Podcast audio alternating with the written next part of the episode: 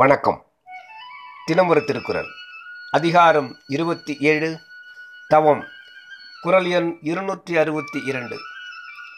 தவமும் தவமுடையாருக்கு ஆகும். அவம் அதனை அகுதிலார் மேற்கொள்வது.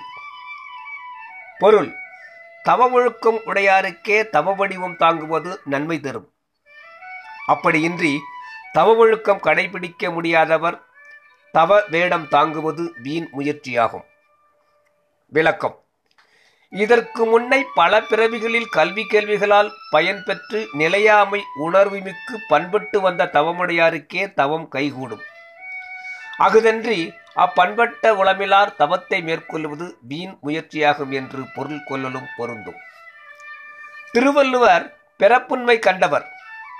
ஏழு பிறப்பும் தீயவை தீண்டா என்றும் எழுமையும் ஏமாப்படைத்து என்றும் முன்னர் கூறினார். அன்றியும் மணிவாசக பெருமானார் எல்லா பிறப்பும் பிறைந்து இழைத்தேன் எம்பெருமான் என்று பிறவிகள் எடுப்பதால் பிறவியில் உவர்ப்பும் வீட்டில் பற்றும் மிகும் என்பதனை எடுத்து கூறியதால் திருவள்ளுவர் தவமும் தவமுடையார்க்கு ஆகும் என்று கூறினார். அகுதிலார் மேற்கொள்வது அவம் என்றது.